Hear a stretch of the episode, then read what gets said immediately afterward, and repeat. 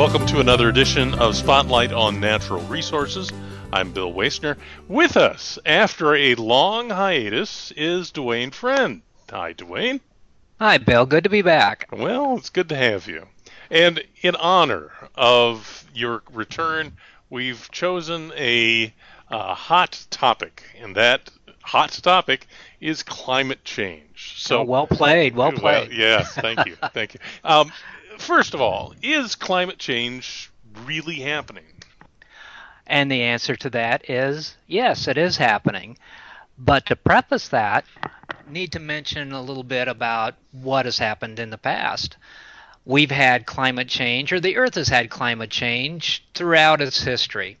You know, if you go back 300 million years ago and looked at what is Illinois right now, we would have been sitting in a tropical swamp with very warm temperatures.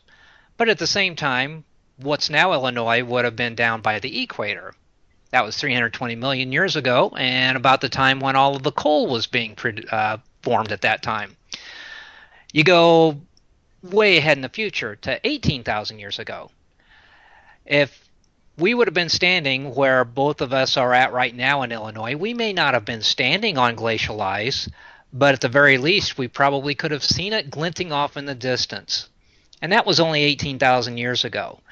And the last ice age ended pretty much about 10,000 years ago. So in geologic time, 10,000 years, that's that's a blink of an eye. Mm. So has climate change changed in the past? Yes. Is it changing now? Yes. That is something that has always happened and in the past it's always been natural drivers that have made that climate change happen whether it was um, the changes in where the continents were positioned whether it was changes in volcanic activity whether it was a meteorite impact. Those changes were driven by nature. Now but that raises the second question and that is, has climate changed because of human activities? And the answer to that is yes. Today's climate is being driven by human activities. And there's been a lot of research done on this in the last probably 30 to 40 years.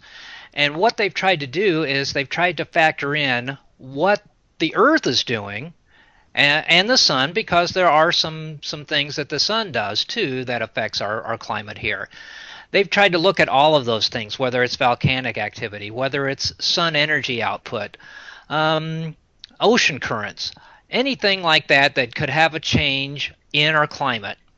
And they've looked at those things, and just looking at those natural drivers, what our climate should be doing is actually cooling off instead of warming, which is doing you add in what humans have done, what they have, have done to the atmosphere in terms of adding greenhouse gases into the atmosphere, and you look at, at what climate has done with those forcings, those drivers, and it's going along almost in lockstep.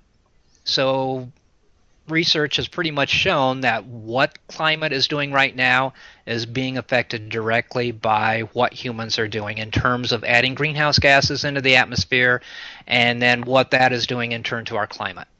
I see. So, our third question then is what can we expect for Illinois in our lifetimes? Now, before you give the answer, I'm kind of hoping to have beachfront property in in my northern northwestern. So factor that into your decision as to what you're going to tell me. Well, how would you feel more about uh, maybe eastern Oklahoma?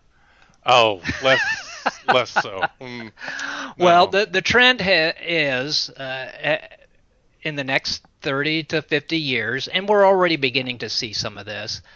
Uh, our overall uh, climate is probably going to warm up, but it's not going to be throughout every season. What what we've been seeing is typically our winters have been getting more mild. Now, yes, we've had some cold winters here in the last three or four or five years, but you look at the overall trend, and our winters have been getting warmer.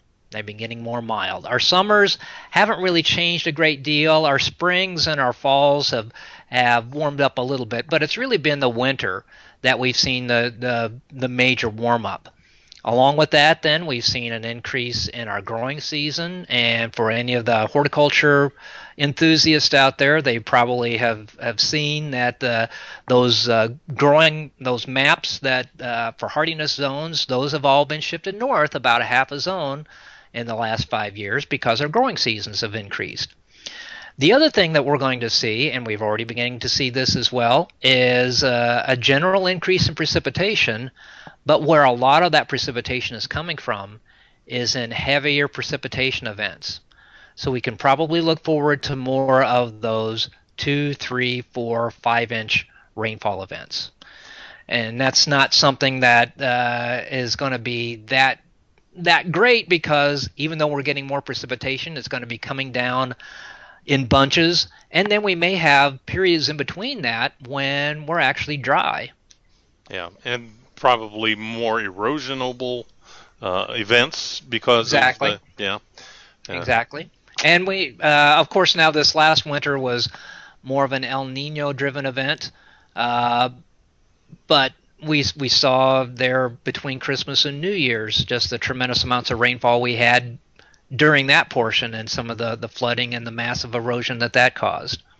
I so it, eh, now the other thing I want to mention here real quick is when we talk about things warming up, everybody thinks that the entire Earth is going to get warmer.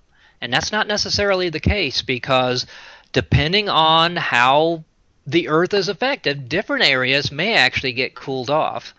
And there's been some talk in the past about if there would be a major change in uh, the Gulf Stream uh, and in that whole ocean conveyor uh, between the surface water and the deep ocean water that moves throughout the entire ocean system. If that Gulf Stream, if that portion of the Gulf Stream would get cut off uh, because of climate change, Europe in particular may end up becoming much colder than it is right now. So, not every place will just automatically warm up. Some places may get colder, some places are going to get hotter, some places are going to get wetter, some places are going to get drier. And not every single place will change. Probably a lot of places near the equator may not change all that much, but um, uh, especially the closer you get to the, the polar areas, the higher latitudes, uh, the quicker that change is going to be seen. I see. Where can we go for more information?